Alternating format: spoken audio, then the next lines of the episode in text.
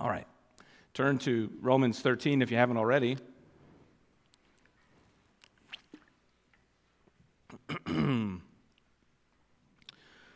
Just a couple, three verses today. Look at that. It's uh, Romans 13, 8, 9, and 10 under the title, which comes essentially from the text Love fulfills the law. Thank you to Adam, too, for choosing that opening text that we opened the service with, very much connected to this, to this message from Psalm 119, that reading was. And Paul is on about that sort of stuff here the law and how good it is, meant for us. Well, in Romans 13, Paul is um, still working out his call to the Christian life, his call to godliness in the Christian life, that began in Romans 12, 1 through 2, that, that famous text be transformed in the renewing of your mind, be, be not conformed to this world. Uh, present your bodies as living sacrifices, that text. Well, this, this section, 12 and through 15, through chapter 15, the middle of it, is the application then of all the gospel truths, all those doctrinal truths in chapters 1 through 11 of Romans. Another way to say it is that sanctification, growing in Christ, being a Christian and walking the Christian life and growing in Christ is, is not merely theoretical, but practical, very practical the righteous standing we have been given through faith in Jesus Christ is worked out in daily life through the concrete actions Paul describes in these chapters. Do this, be like this, don't do this, think about this. What does life look like for people who know that by faith alone all their sins are forgiven? And all their condemnation is removed, and all of God's righteousness in Christ has become their righteousness and the basis upon which they are saved. What does life look like? How do you live the Christian life? And having just worked through a bit on how the Christian is to relate to governing authorities, remember that if you were here last week? Paul now returns to a theme he referenced earlier love. In verses 8 through 10 of Romans 13, Paul now addresses the subject of a Christian's attitude toward and relation to people outside the church mainly. People out in the world. Everybody. Anybody that you might run into. Paul had focused on the theme of love back in Romans 12, 9 through 16, but since love is the core of the Christian life, it's a one word summary of the fruit of the life of God in the soul of a man, in the soul of a person. It's the core of the Christian life. He returns now to it again in our, in our text. In this paragraph, love uh, appears three times as a verb, twice as a noun. So enough with that, you know, whatever people say. I don't know. Love is a noun. What do they say? Love is a verb. I don't know what is the saying. Love is a, is a pronoun. I don't know what they say. But but look at right there, it's three times as a verb, twice as a noun, so you figure it out. You can't say it's just love is one thing. The section begins with a command to love, followed by a reason. And the reason is that love fulfills the law. That doesn't, that's not going to be compelling for a lot of modern day American Christians, is it? You should love because, because love fulfills the law. Oh, I don't even know. I wasn't even thinking about the I don't have a frame of reference for what you're talking about. This does not motivate me, would say most of the Christians, I would say, these days. Next, because the law itself explains how love fulfills the law, Paul restates several commands from the law, from Exodus and Leviticus. He then repeats that love fulfills the law. You'll see all of this in a minute. So that's what's before us today the, the place of love in the Christian life, the relation of love to the law of God, and that is so crucial. That is so gospel practical, crucial, and the relationship of the law to the Christian, all of those things. Before we turn to the text, let's pray, though, and ask the Lord's blessing once more. Father, thank you for your word. As foreign as some of these things are to us, and as perverted is the concept of love in our world, we need your word to help us. And we need your spirit to guide us and to help us to see what's there and then to live it out. If it is to be at all, it will be because of your spirit. So we ask your help now in all those ways that you would bless your people, that you would convict us, that you would help us to grow in the knowledge of Christ, and that you would grant us even now that humble, joyful submission to your word, that you'd lead us to repentance and and to growth in Christ. Would you do this, Father? We ask, we plead in Jesus' name. Amen. Romans 13, 8, 9, and 10 go like this.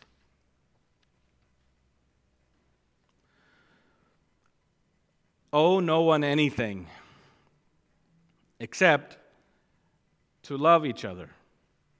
For the one who loves another has fulfilled the law. For the commandments you shall not commit adultery, you shall not murder, you shall not steal, you shall not covet, and any other commandment are summed up in this word you shall love your neighbor as yourself. Love does no wrong to a neighbor. Therefore, love is the fulfilling of the law the holy and inerrant Word of God. We have some work to do on all of that. Well, there's three points today, and I'll get to them, uh, and they are just the three verses, so there's not even any titles. I just didn't get that far. So the titles are literally verse 8, verse 9, and verse 10. Those are the three points. But before we get there, I want to emphasize something here before we launch into those. And that is the question of how the law and love fit together. How the law, law of God, law of Moses, the Ten Commandments, all of it. We're thinking broadly of God commanding. How all of that relates to love. Well, and, and you can see just by reading Romans 13 that there is clearly a very strong connection between law and love in Paul's thinking, and therefore in reality, and therefore is meant to be in the Christian life. But, but we're kind of like, well, we're going to need some help with that. But we, we want to zoom out here a bit and consider the broader context of Paul's letter with the love of God for sinners expressed in the gospel of Jesus Christ, the, God's love for sinners, God's redeeming love. That is what provides the basis and motivation for living life in obedience to God's every command. God calls sinners to Christ. And then, for all who by God's grace come to Christ, who are who had been, who have been, who are made alive in Christ, putting their trust and dependence entirely in Him, we are then called to live out our lives in joyful obedience to God's commands. In other words, the who we are drives the what we should do. Or as theologians would say, the indicatives drive the imperatives. What we are is far more intricately important and foundational than what we do. In fact, the doing comes from the being.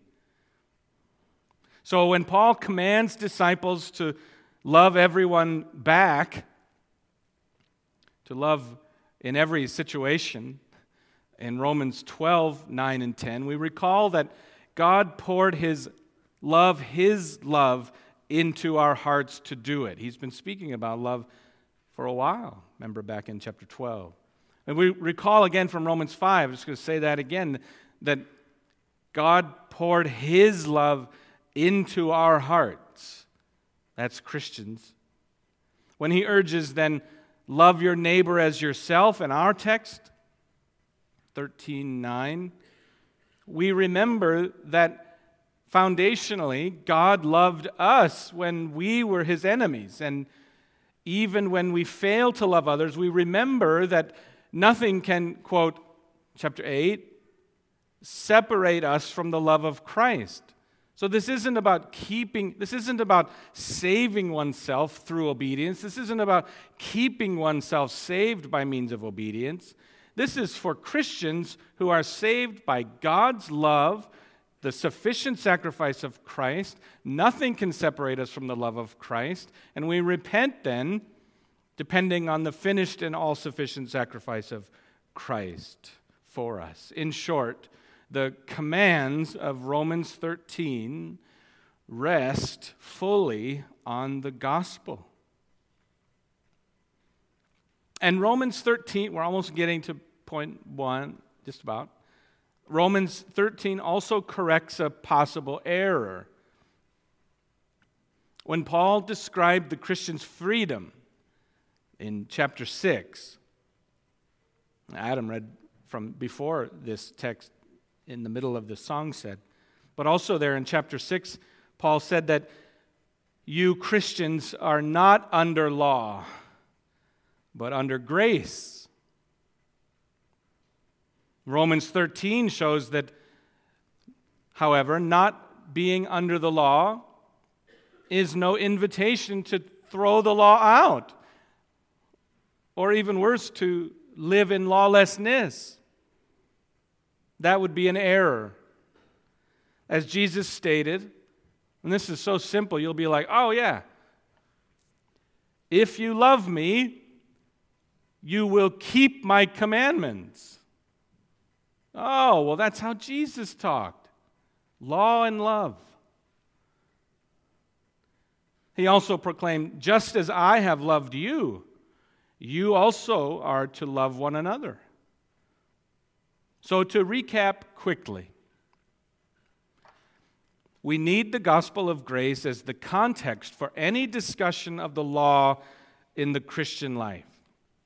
And the other thing, we need to remember that there simply is a significant and necessary relationship between the law, love, and the Christian life. All of that is presumed by Paul as he launches into these verses. And so shall we. Point one, verse 8 is point one. Oh, no one anything. Look there again. Oh, no one anything. Owe nothing to anyone except owe them love. Except to love each other. Stop. It's the word owe there, reference to debt, that is the connection to what came before. It's a callback. In verse 7, he had written, and we covered this last week pay to all what is owed to them. Him to honor to honor, you know, the thing with the taxes and all that. Pay to all what is owed to them. And then he's still thinking in that frame of reference, and, and now here in, in verse 8. Oh, in fact, oh, no one anything, and now he's transitioning. Uh, except there is a debt that you owe that you'll never pay back to love one another. So it, it, was that theme of owing or paying debts that brought love back to Paul's mind as the principal theme of what it means to live out the Christian life. But before he returns to the theme of love, and so will we, we should stop and say something about that reference, the briefest of references, to debt again. In those first words of verse 8, owe no one anything. We shouldn't just throw that away and just, just run over it and get to love, although the love thing is the main point, but we should at least say a word here. He offers this absolute principle here as an assumptive kind of moving along to the next point. Oh, no one anything, Christians.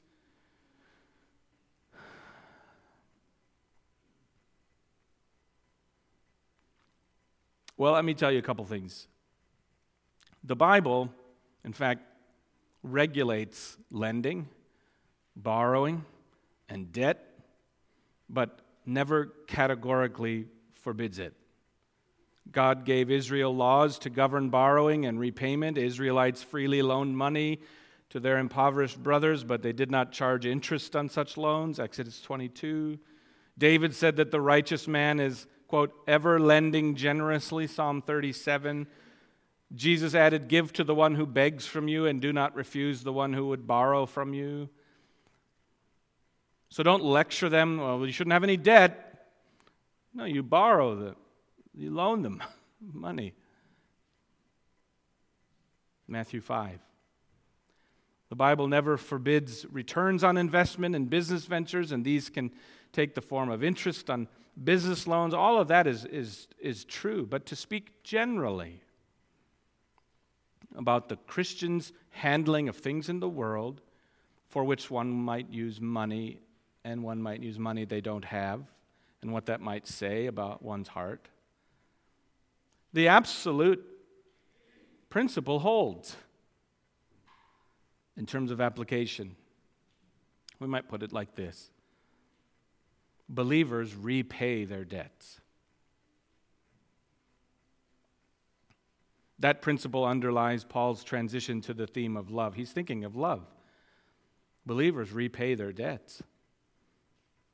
We should pay off our debts to everyone, except the one debt that can never be fully repaid, the continuing debt of love for those around us. In this life, we can never say that we have satisfied our obligations in this area. I have paid the debt of love to my fellow man, therefore I need not love any further. I have loved you enough, therefore I'm done loving you. We can never say that. We can never say that.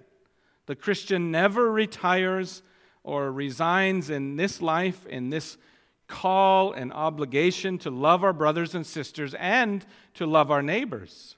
I wanted to share with you something. I didn't find a way to um, say this my own way, so I just want to quote it to you. It's somewhat lengthy.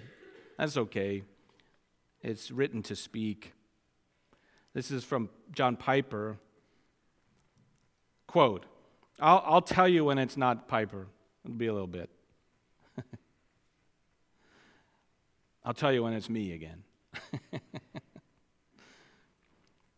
Quote so, what does Paul mean that we owe love to each other? How did we get into this debt? Why am I your debtor if you have given me nothing? There's a clue back in Romans 1:14. There Paul describes his debt to the world. He uses the same related debt language. He said, I am under obligation. Literally, I am a debtor, both to Greeks and to barbarians, both to the wise and to the foolish. This is a concrete illustration of Paul being in debt to the world. How did he get in this debt? Not because the world gave him anything. In fact, the world continually hurts Paul, and he still keeps on paying his debt of love. How did he get in debt? The next verse, Romans 1:15 says, Paul says, "So I am eager to preach the gospel to you also who are in Rome." So Paul's debt to the world he pays by preaching the gospel of Christ, the good news that Christ died for sinners and that God's righteousness is a free gift, not a damning threat for all who trust Christ. That's Paul's payment of love to quote Greeks and barbarians. Piper goes on, Romans 1 5 shows how he got into this debt, where he wrote, Through whom, Jesus Christ, through whom we have received grace and apostleship to bring about the obedience of faith for the sake of his name among all the nations. So, Paul had received something, but not from the Greeks and barbarians. He had received from God grace, free grace, and apostleship from Jesus the debt of love that we have to unbelievers and, and believers is not because they have done anything for us. The debt is because Christ has done everything for us when we did not deserve it any more than the world deserves our love. When Christ loves us freely, when he gives his life for us, when he takes away all our sin and guilt and condemnation and guarantees for us everlasting joy in him, and all of this when we were his enemies, we become debtors to all men. You might think, no, we become debtors to Christ. Ah, but here is what makes love really love. Here is what makes his love really free and our love for each other really free. Christ cannot and dare not be paid back. He cannot because our debt is infinite and we could never pay it. And he cannot be paid back because all our acts of so called repayment are enabled by his grace. And so, with every one of them, we go deeper into debt a glorious eternal place to be. God gets the glory as benefactor, we get the joy as beneficiary, and woe to the person who tries to reverse those roles. And he dare not be paid back. We dare not make any attempt to pay him back, because then grace would no longer be grace. If you could pay back grace, it would be business transactions and no longer grace. Grace is free, or it is not grace. And this is also what makes our love free to others. Since our love to others is flowing out from what Christ gave us and not from what others gave us, it is free. They can't deserve it. Freely we have received from Christ, and freely we are to give. Here is the way John put it he laid down his life for us, and we ought, we are debtors, we ought to lay down our lives for the brothers. 1 John 3:16 and 1 John 4:11 Beloved, if God so loved us, we also ought we are debtors, we also ought to love one another. So, this is Piper's conclusion. So, our debt of love toward others came about because Christ has given us everything when we were no more deserving of his love than anyone is deserving of our love. End quote. That is very good theology, very precise and correct biblical interpretation, very insightful, and best of all, very true. Now, adding the rest of verse 8 the first half again, owe no one anything except to love each other. The rest of 8, you call it 8b. 4, now here we get the other. This is the, here's the actual hard part. For the one who loves another has fulfilled the law.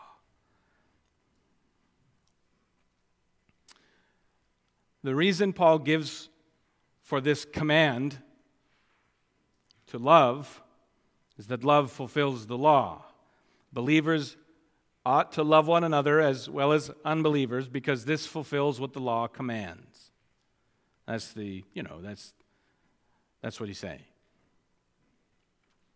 Not explaining it, that's just saying it in ways that hopefully will click. What we actually want to know is how does loving one's neighbor fulfill God's law?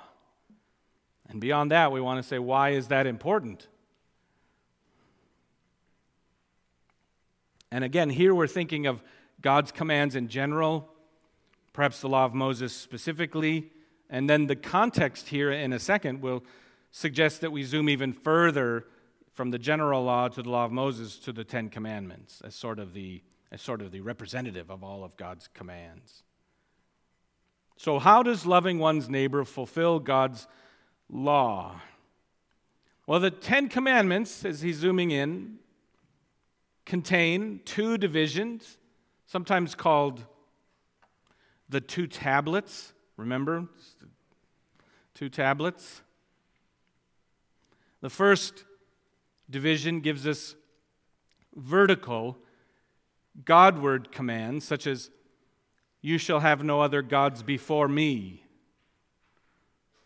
The second division, or tablet, contains horizontal commands which pertain to others, other humans, other human relationships. Each of the divisions can be summed up with a single comprehensive command over each of the respective tablets, just as Jesus explained in Matthew 22 when he was asked, Which is the great command, commandment? Which is the greatest of them?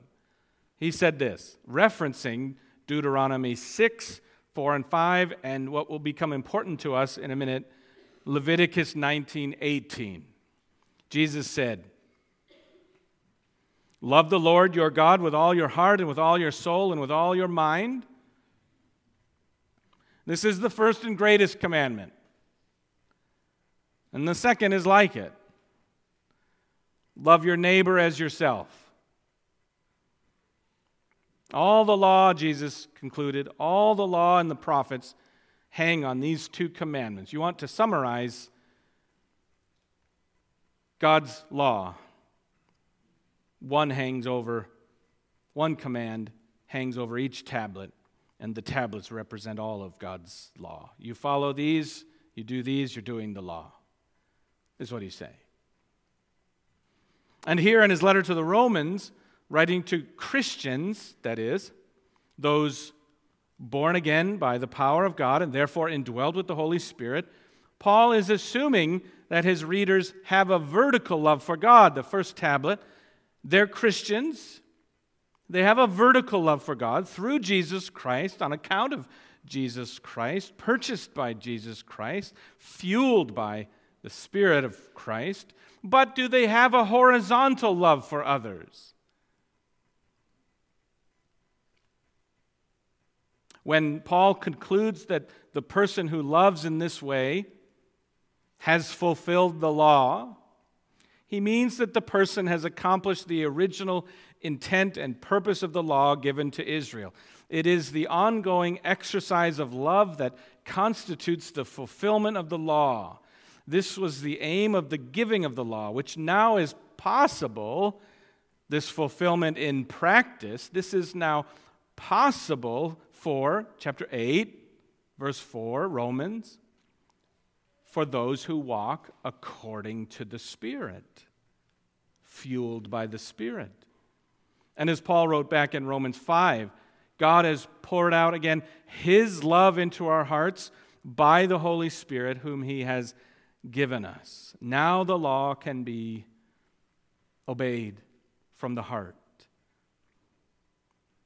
Because the Holy Spirit resides within us, we will love our neighbor in ways in which we never would have, or could have, or would even desire to do in our own strength, merely in the flesh. But when we fail, and we do, to love our neighbor as we should, and thereby fail to fulfill the demands of the law, Christians, we hear the wonderful promise in the gospel that Jesus Christ loved his neighbor perfectly and that his perfect obedience, his perfect righteousness is reckoned to us through faith, that we're in God's presence through Christ because of his obedience, not ours, or lack thereof. And so we freely repent, depending upon Christ.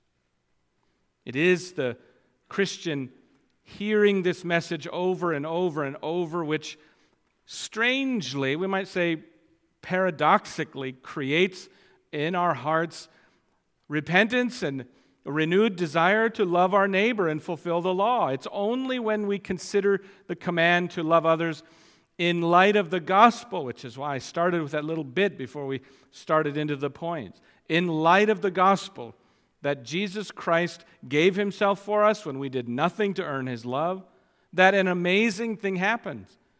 All of a sudden, we find ourselves loving those we would not otherwise love.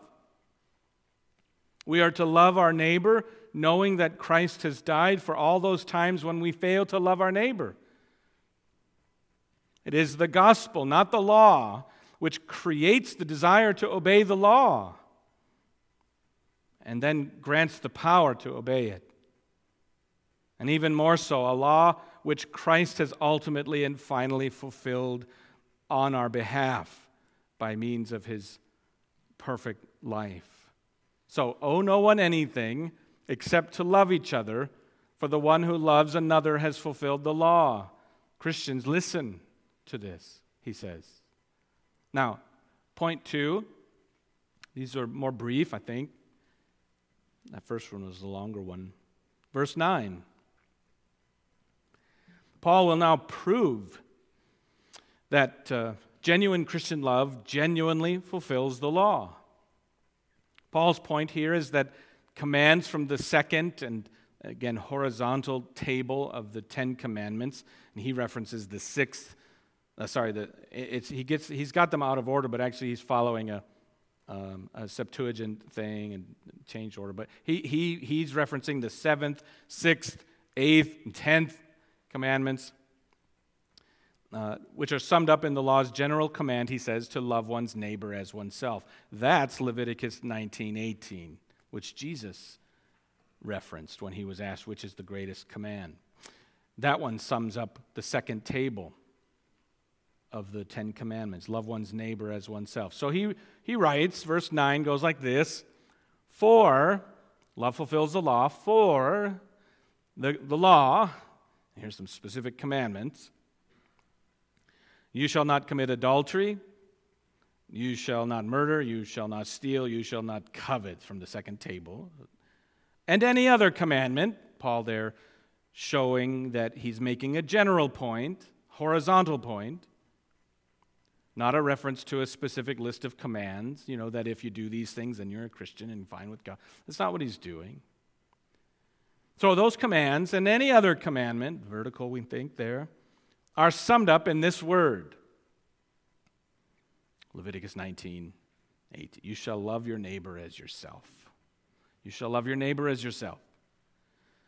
So, love fulfills the law because the second table of the Ten Commandments and other Mosaic laws, laws from the law of Moses related to it, other horizontal, simply spell out the practical details of what is involved in loving others which is to say, love doesn't do a whole host of harmful things to a neighbor. Therefore, a list of negative commands, which is summed up in the positive command love your neighbor as yourself. Leviticus 19:18. All the various commands of the law are simply expressions of love, Paul says. Love is the heart and soul of the commands. And of course, there are countless situations in life in which no law can be formulated to specify what is exactly the right and loving course of action in every possible little situation. So, wisdom is needed. Would you say the Holy Spirit is needed? Discernment is needed, and a holy determination to walk by the Spirit and a dependence upon the Spirit.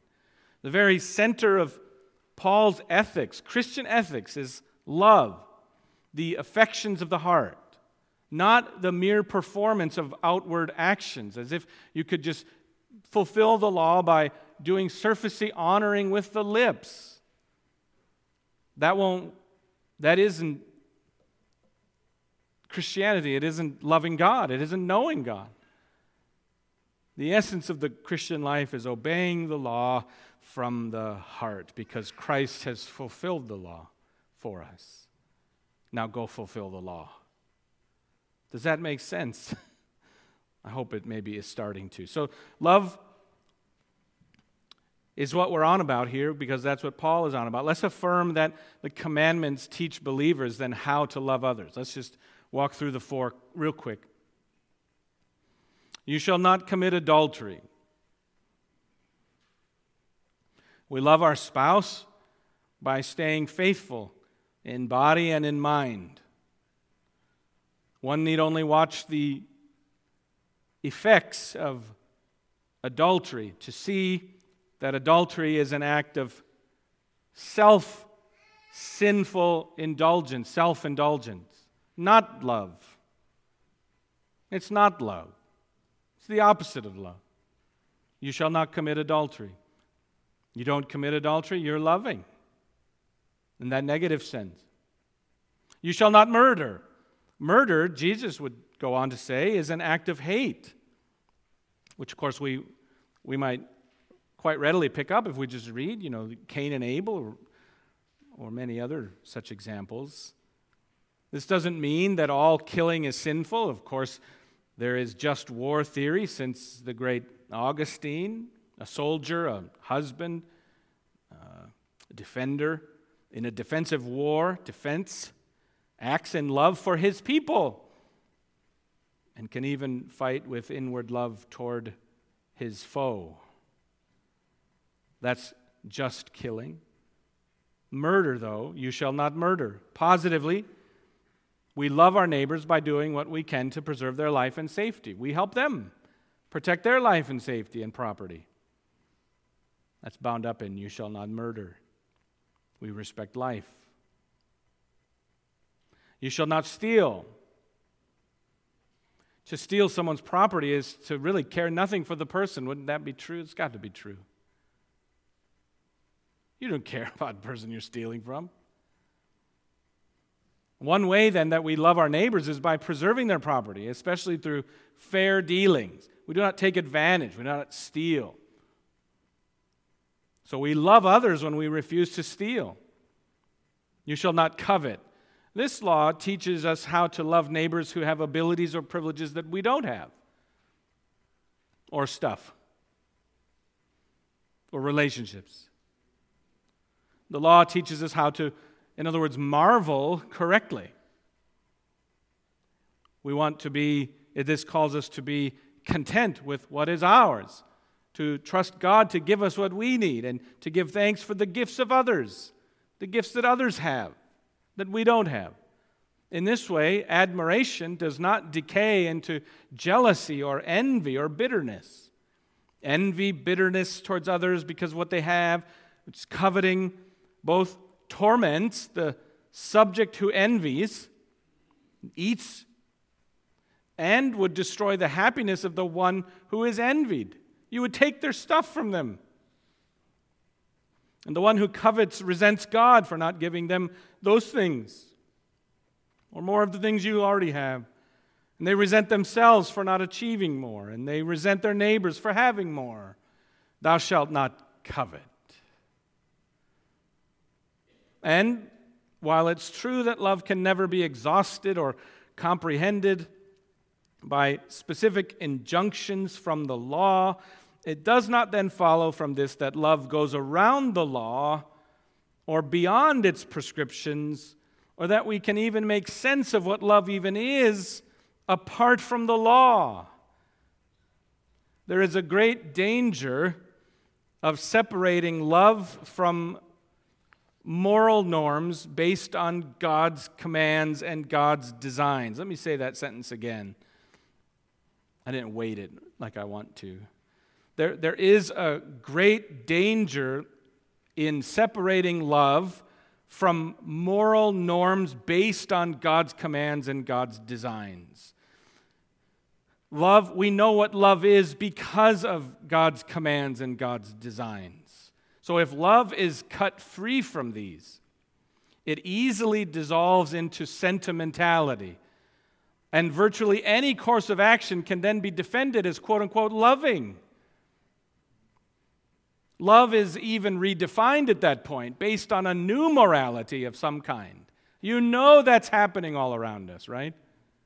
Love is being redefined, emptied of its God designed commands and his designs for humans, and refilled with some new morality, a wicked morality, one made in the image of sinful man. This is what we see going on all around us these days. And, and so, love and God's law are not polarized or fighting against each other, they're not opposites or repellent to one another, but rather belong together. You must not separate them. And by the way, nor are we to pit the Holy Spirit against keeping the law, as if the latter were dynamic, the Spirit dynamic and freeing, and the former, the law, deadening and rule based. No, no, no, no, no.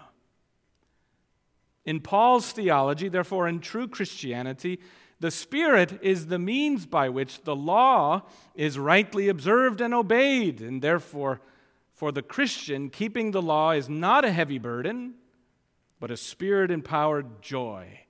That's what explains Psalm 119. Psalm 119, all of it. Looking forward to when God would put His Spirit in all of us and keep us forever and cause us to walk in His statutes. The very promise of the gospel, foretold by the prophets Ezekiel, Jeremiah. Verse 9, again, for the commandments, you shall not commit adultery, you shall not murder, you shall not steal, you shall not covet, and any other commandment are summed up in this word you shall love your neighbor as yourself. And let's just clear up one quick thing before we um, move to verse 10 and close. I just want to make sure you're not hearing the end of verse 9 and, and really Leviticus 19 18 then love your neighbor as yourself, as a call to like self love. I don't want you to he- I don't want you to hear that well we're being called to grow in our love for ourselves. So these are these verses are sometimes understood to be wrongly this calling for self-esteem to grow in self-esteem and self-love and that's a prerequisite then for loving others. First you got to work on yourself. You got to love yourself. You know, no, the, the appeal here is simply for God's people to show the sort of care and concern for others that they already naturally have for themselves. In other words, it is assumed here that people already love themselves. You, you already work for your self interest. You can't help it. Sure, it takes its sinful turns, doesn't it? But, but that's already wired into us. Your instinct is to, to run to safety. Your instinct is to eat. Your instinct is to sleep. Your instinct is to cover yourself, put on more. You, you, you do that naturally. This isn't a call to do it, it's just simply recognizing that you do do it. And now extend that same care to others. Love others. And in doing this, Christian, you fulfill the law's commands. And Paul finishes this line of thought then in verse 10. That's the third point. And we jump quite quickly to the conclusion in, in this point. Verse 10 reads Love, he's just simply interpreting now the commands. Love does no wrong to a neighbor. Now he now he, he flips it and repeats what he said, what he started with in verse 8. Therefore, since love does no wrong to a neighbor, the commands, Therefore, repeating from verse 8, love is the fulfilling of the law. So, verse 10a simply restates the principle of Leviticus 19 18 negatively. Positively, one should love one's neighbor as oneself. Negatively, this means that no wrong is inflicted on the neighbor. And then we can now see from the argument of verses 9 through 10a how love fulfills the law, since through love the commandments of the law are upheld. And the summary of the law, Jesus said, is Leviticus 19 18. So love your neighbor as yourself. That's how you fulfill the law. Case closed for Paul. Love fulfills the law. And, and then, yeah, he says that in the end of verse 10. Same conclusion since doing no wrong to a neighbor is the corollary of loving the neighbor as oneself, and since loving one's neighbor fulfills the law, it follows logically that love fulfills the law. That's Paul's point. One commentator says helpfully the law does not interfere with the exercise of love. Rather, its commands and prohibitions coach us to act rightly, lest we rest content with vague and often hypocritical sentiments that we mistake for Christian love. End quote. Yes, love, knowing what love is, is intimately connected to God's revealed law. You want to know what love is? Look to God's law, not to the world. And note this also to call believers to obey the law is not legalism, it is obedience, which is a necessary fruit. Not legalism to love and to obey God's perfect law. Adam was nice enough to read a bit of Psalm 119. Go ahead and read all of that big thing. It's amazing. The believer wants to honor God by means of obedience to God's commands, knowing that such obedience is the evidence of the life of God in one's soul and in one's life. If you love me, said Jesus, you will do what I said. You will obey my commands. And God's commands help us love in practice. For example, it teaches us how to love our friends, knowing how to support them and encourage them and build them up. The law shows us how to love coworkers, seeing them as people, not skill sets. The law also teaches us to love the poor and what to do and what to say. The widow, the orphan, the spouse, a parent, a child. You want to know how to love? Look to God's law.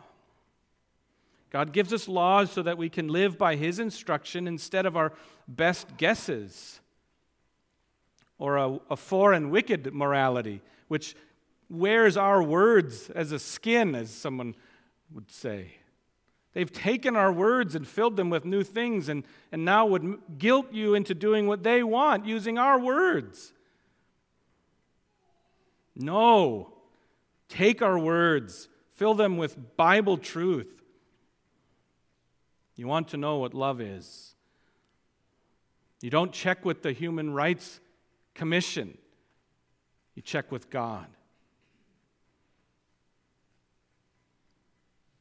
And our repentance also assumes our knowledge of and approval of God's commands. What else would we be repenting of?